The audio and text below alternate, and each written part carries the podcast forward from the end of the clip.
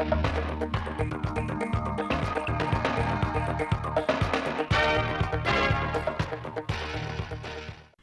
chào quý vị và các bạn đến với bản tin thời sự trực tiếp mười sáu giờ của Đài Phát Thanh Truyền hình Thanh Hóa. Thưa quý vị và các bạn, Thủ tướng Phạm Minh Chính yêu cầu Ủy ban Nhân dân Thành phố Hồ Chí Minh chỉ đạo các đơn vị địa phương chuẩn bị đầy đủ hàng hóa đáp ứng nhu cầu tăng cao của người dân trong thời gian tới, cấp phát đầy đủ thuốc hỗ trợ điều trị cho bệnh nhân ép không tại nhà. Đồng thời, Thủ tướng Chính phủ cũng yêu cầu kiểm tra và xử lý kiến nghị của người dân về việc hơn chín mươi phần trăm người dân tại khu vực bốn mười một, tổ năm mươi hai, ấp Thới Tứ Hai, xã Thới Tam Thôn, huyện Hóc Môn chưa nhận được gói hỗ trợ nào, không liên hệ được các đường dây nóng. Cán bộ phường yêu cầu người dân phải có chứng nhận tiêm vaccine mũi một mới được nhận hỗ trợ. Bệnh viện Xuyên Á Hóc Môn bắt buộc người bệnh covid mười chín cam kết không sử dụng bảo hiểm xã hội khi vào cấp cứu. Từ mười tám giờ ngày hôm nay, hai huyện Trơn Thành và Bù Đăng, Bình Phước áp dụng biện pháp giãn cách xã hội theo chỉ thị số mười sáu để phòng chống dịch covid mười chín. Cụ thể, trong những ngày qua, tại tỉnh Bình Phước xuất hiện nhiều ca mắc covid mười chín trong cộng đồng, đặc biệt là chùm ca bệnh tại một doanh nghiệp sản xuất gỗ tại huyện Trơn Thành và doanh nghiệp khai thác mủ cao su tại huyện Bù Đăng. Theo Ban Chỉ đạo phòng chống dịch covid mười chín tỉnh Bình Phước, những ngày gần đây, tình hình dịch bệnh trên địa bàn có chiều hướng phức tạp, một số trường hợp ép không chưa xác định được nguồn lây, tỷ lệ ép một chuyển thành ép không tương đối cao. Thường trực Thành ủy Đà Nẵng đã đồng ý với đề xuất của Trung tâm Kiểm soát Bệnh tật Thành phố Đà Nẵng về việc phong tỏa khu cách ly tập trung tại khu nhà ở công nhân, khu công nghiệp Hòa Cầm, quận Cẩm Lệ. Liên tục thời gian qua, nhiều trường hợp là ép một được cách ly tập trung tại khu nhà ở công nhân này, khi hoàn thành cách ly trở về thì dương tính với SARS-xê o vê hai. Chỉ riêng tại quận Cẩm Lệ đã ghi nhận hai mươi mốt trường hợp hoàn thành cách ly tập trung ở đây dương tính với SARS-xê o vê hai khi về cộng đồng. Nguyên nhân là khu cách ly này chưa tuân thủ nghiêm quy định cách ly do Bộ Y tế quy định. Việc giao lưu đi lại giữa những người cách ly xảy ra nhiều. Quy chế nhận lương thực thực phẩm chưa chặt chẽ, khiến người cách ly tiếp xúc nhau. Khu cách ly tập trung này có hai trăm hai mươi lăm phòng ở, hiện đang bố trí hơn một trăm trường hợp ép một cách ly tập trung. Trung tâm Kiểm soát Bệnh tật Thành phố Đà Nẵng đề nghị phong tỏa khu nhà ở công nhân, khu công nghiệp Hòa Cầm, không tiếp nhận người vào cách ly. Người gần hoàn thành cách ly cũng phải tiếp tục cách ly thêm mười bốn ngày.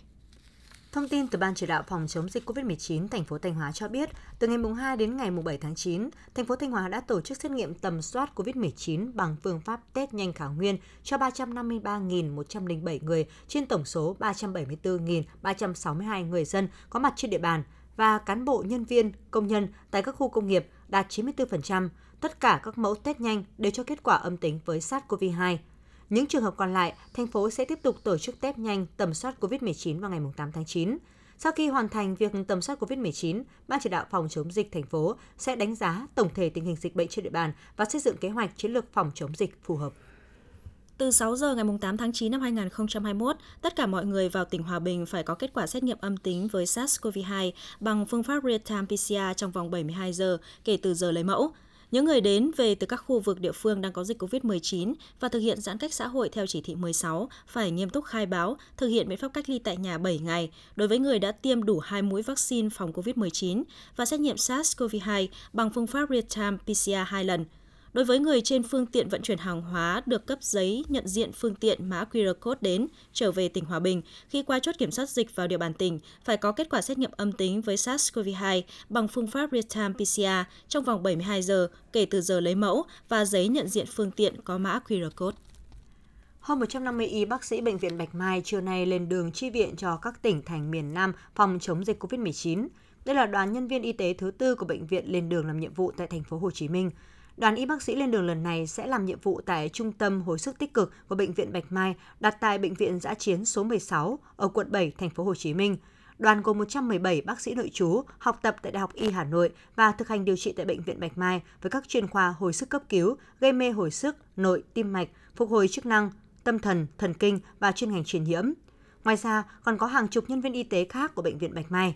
Trước đó, có hơn năm trăm y bác sĩ của Bệnh viện Bạch Mai và hàng trăm sinh viên trường cao đẳng y tế Bạch Mai đã tham gia ba đoàn vào chi viện cho các tỉnh thành miền Nam. Chủ động kiểm soát dịch bệnh trên địa bàn, tỉnh Cao Bằng đã thực hiện hàng nghìn test nhanh covid mười chín ngẫu nhiên tại các khu vực có nguy cơ lây nhiễm cao trong cộng đồng. Từ ngày bốn tháng chín đến nay, Trung tâm Kiểm soát Bệnh tật tỉnh Cao Bằng và Trung tâm Y tế các huyện, thành phố đã triển khai lấy mẫu ngẫu nhiên xét nghiệm nhanh covid mười chín tại các khu vực có nguy cơ cao như trường học, bến xe, chợ, siêu thị, cây xăng, ngân hàng, một số địa điểm tập trung đông người và công nhân tại một số doanh nghiệp. Sau bốn ngày triển khai, đã có hơn bốn nghìn hai trăm mẫu test nhanh cho kết quả âm tính với virus SARS-xê o vê hai. Ủy ban nhân dân tỉnh Khánh Hòa quyết định áp dụng các biện pháp phòng chống dịch bệnh covid mười chín tương ứng với từng mức độ nguy cơ ở thôn, tổ dân phố trên địa bàn tỉnh này kể từ hôm nay, ngày tám tháng chín cho đến khi có thông báo mới. Trong khi chỉ thị khẩn vừa ban hành thì Ủy ban nhân dân tỉnh Khánh Hòa yêu cầu người dân hạn chế ra khỏi nhà nếu không cần thiết, tiếp tục tạm dừng hàng loạt dịch vụ không thiết yếu, các quán ăn uống trên các quốc lộ qua địa phận tỉnh Khánh Hòa tiếp tục dừng hoạt động. Riêng các dịch vụ phục vụ vận tải trên tuyến quốc lộ chỉ được tổ chức tại các trạm dừng chân. Từ ngày tám tháng chín, các chốt trạm kiểm soát liên tỉnh, liên huyện vẫn tiếp tục duy trì hoạt động. Các trường hợp di chuyển qua chốt trạm kiểm soát liên huyện, giáp ranh hai huyện phải có giấy chứng nhận kết quả xét nghiệm âm tính với SARS-xê o vê hai trong vòng bảy mươi hai giờ hoặc chứng minh đã được tiêm mũi hai vaccine phòng ngừa covid mười chín sau mười bốn ngày hoặc người đã điều trị khỏi bệnh covid mười chín và hoàn thành thời gian cách ly theo quy định. Hôm nay, ngày tám tháng chín, Hải Phòng bắt đầu tiêm năm trăm nghìn liều vaccine VeroCell ngừa covid mười chín cho người dân thành phố. Đây là chiến dịch tiêm chủng lớn nhất từ trước đến nay tại Hải Phòng. Thành phố Hải Phòng tổ chức năm mươi tư điểm tiêm vaccine ngừa covid mười chín tại tất cả các quận huyện, trong đó riêng các khu công nghiệp thuộc Ban Quản lý Khu Kinh tế Hải Phòng có mười tám điểm tiêm. Đợt tiêm vaccine này, thành phố Hải Phòng ưu tiên các nhóm đối tượng gồm lái phụ xe, công nhân người lao động trong và ngoài khu công nghiệp, người dân tự nguyện đăng ký tiêm, người giao hàng, nhân viên các trung tâm thương mại, tiểu thương tại các chợ, các thuyền viên, sinh viên, nhân viên các khách sạn, nhà hàng. Tính đến trước ngày tám tháng chín, Hải Phòng mới tiêm được gần một trăm bảy mươi nghìn mũi vaccine ngừa covid mười chín từ nguồn vaccine được Bộ Y tế cấp, chiếm tỷ lệ khá thấp so với số dân của thành phố. Ứng dụng vê a đê vừa được Bộ Công an xây dựng giúp người dân khai báo y tế điện tử trên điện thoại ở các hệ điều hành Android và iOS. Việc khai báo y tế qua app vê en i xuất phát từ mục tiêu muốn đẩy nhanh quá trình khai báo của người dân, đồng thời tăng tính tiện lợi dễ sử dụng. Người dân có thể khai báo qua ứng dụng này hoặc truy cập vào trang web sức khỏe chấm dân cư quốc gia chấm gov chấm vn đều hợp lệ.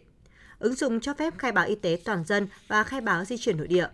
Khi khai báo di chuyển nội địa, người dân sẽ điền vào các trường thông tin về điểm đi, điểm đến, các yếu tố dịch tễ. Hoàn tất quá trình này, người dân sẽ được cấp một mã quy rờ code để xuất trình với cán bộ công an tại chốt kiểm dịch covid mười chín. Quá trình khai báo nêu trên chỉ mất từ một đến hai phút với các bước đơn giản, dễ hiểu và áp dụng. Bản tin thời sự trực tiếp mười sáu giờ xin được chuyển sang một số thông tin quan trọng khác.